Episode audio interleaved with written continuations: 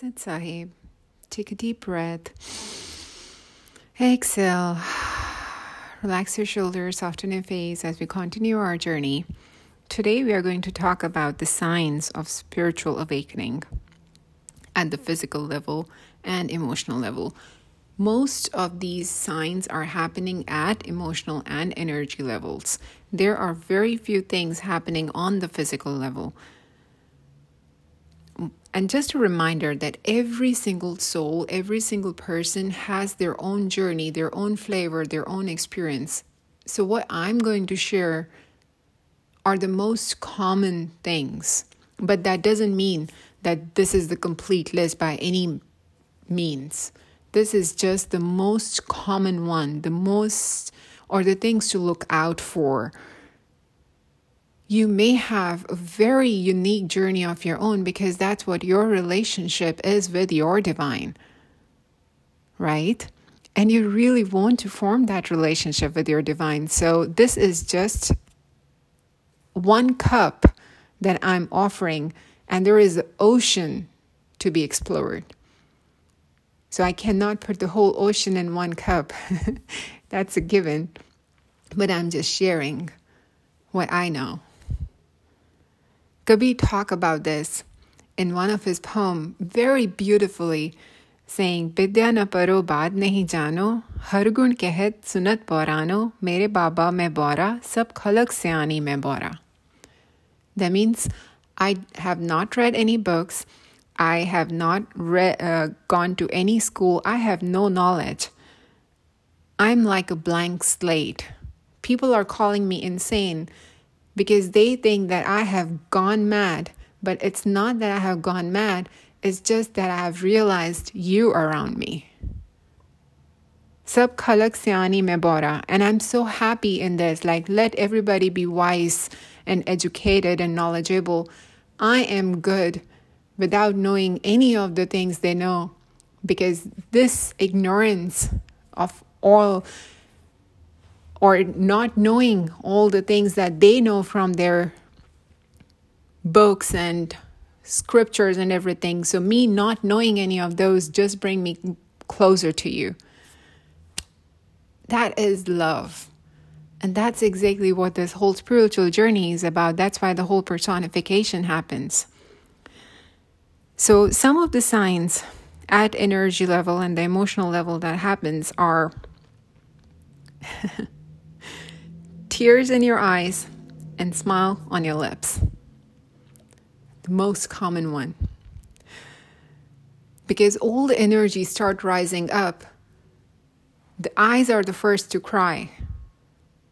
But your heart start feeling that blessing and there is no way you cannot smile. It's not same as depression. You are there is no uh, thought of self harm at all.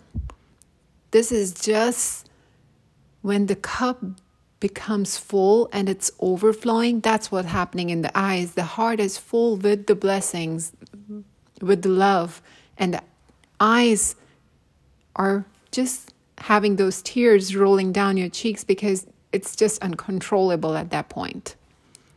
And it's okay to cry during those times, it's perfectly fine as long you understand what's happening.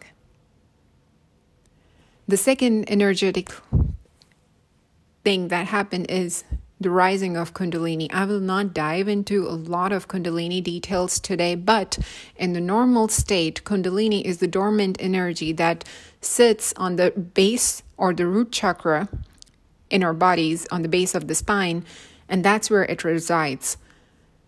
The seven chakras are inside the body, but once the spiritual spiritual awakening happens, the kundalini, the serpent starts kind of like the energy starts flowing from the base of the spine towards the crown and the the the nature of the kundalini is it will actually go even beyond the crown. And that's where the whole out of body experiences starts happening. What people call astral projection or lucid dreaming, that's where it's happening because the Kundalini or your energies are just rising up.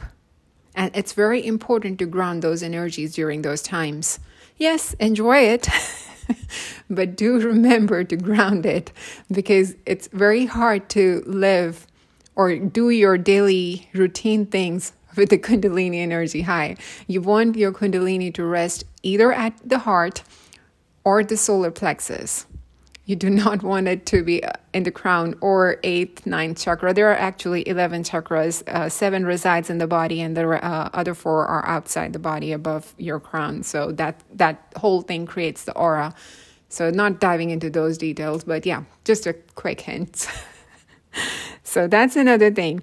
So, you'll feel the rush in your spine of the energies rising up and once the energy is rising up, there is no need to clean or balance those chakras anymore. The, the cleaning or the balancing of chakra is required when the kundalini is still dormant.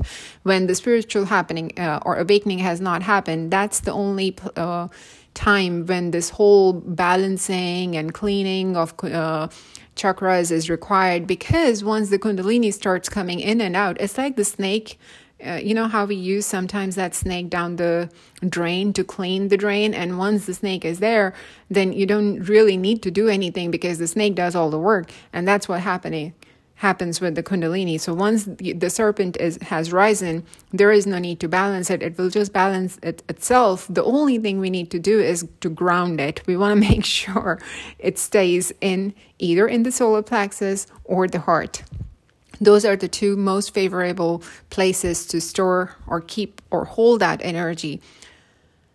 I might go in the detail of how to hold the energies there at some point, but not in this episode. It's already too long of a discussion.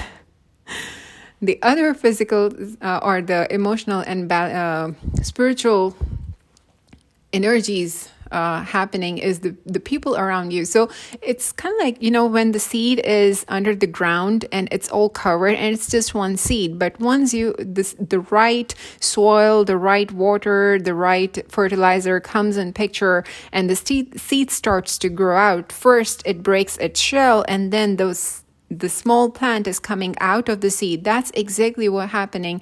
Once we this spiritual awakening starts to happen it's almost kind of like we coming out of our seeds. The environment around us changes. And as we have to take care of that small plant very much even a small snail or a cat can ruin it right? So we have to make some kind of uh, boundary or some kind of uh, what do you call it, edging around it, right? So, and that is exactly how we have to take care when the Kundalini first rises. That's why the mantra is so important because it almost grounds it. It caught, it creates that guard around the whole Kundalini thing. And without enough practice of con- to be able to control the emotions or to be able to control these energies, they can cause the bad things to happen as well. I mean, like, they're not going to harm you, definitely not going to harm you, but they will harm the people around you sometimes. When I say the harm the people around you, is basically if you're not grounded, if you're not grounded when this whole awakening is happening, we may end up hurting the people around us, not physically, but emotionally, because we are in our own world. We are trying to explore this new energies that's going up and down in our world. And then, you know, the, the, the smiling lips and the, the tears and the crying happens a lot. and when the people around you are t- trying to kind of like, uh, you know, make you feel better and everything, but you know what is happening. So you really want to get that out of your way. It's, so that way you have to be kind of like very careful when is it happening when the people around you and who they are they have to be very close people to be able to understand and sometimes you'll notice your friend circle starts to change because now the the friends or the people you were friends with originally do not meet uh, your energies anymore. They and you kind of like new people start coming in your life, and those are the, some of the things that happen at the physical level. And sometimes we are not prepared for that. But mind it, when Kundalini awakes, when this whole energy, the spiritual awakening happens, it's literally that seed coming out of the ground. There is no stopping after that. You may need some guard, you may need some edging, you may need to protect it to begin with. But once that plant takes or starts to mature, grow bigger, you can even a elephant to that tree once it's that strong and it will not go anywhere right? And that's exactly what happens when the kundalini and this whole in spiritual awakening happens at the beginning. We have to be very careful very mindful about ourselves and the people around us. No there is no physical harm not even a thought of physical harm because we are actually become more aware and taking good care of our bodies now because we know that this body is the vessel and we need it. And that is why there is more self-care comes into the life involuntary. And that i think that's one of the best side effects how else you can do the self-care? And then that's where you start realizing okay you know what? That's where that's why self-care is so important. Taking care of myself is so important. I need to do this. That's why complimenting myself in mirror is so important. The whole boosting of energies the whole grounding at the same time. So those are the some of the signs. They're not symptoms. spiritual awakening is not a disease. It's not a symptoms. It's the signs of spiritual awakening. And as I said, this is literally just one cup of all the ocean, all the things. Every single person's spiritual awakening is their own very personal experience. There may be some commonalities, but that's it. That's it. You'll have your own journey, and I trust my words. That's the best journey you'll ever have. With those thoughts, thank you.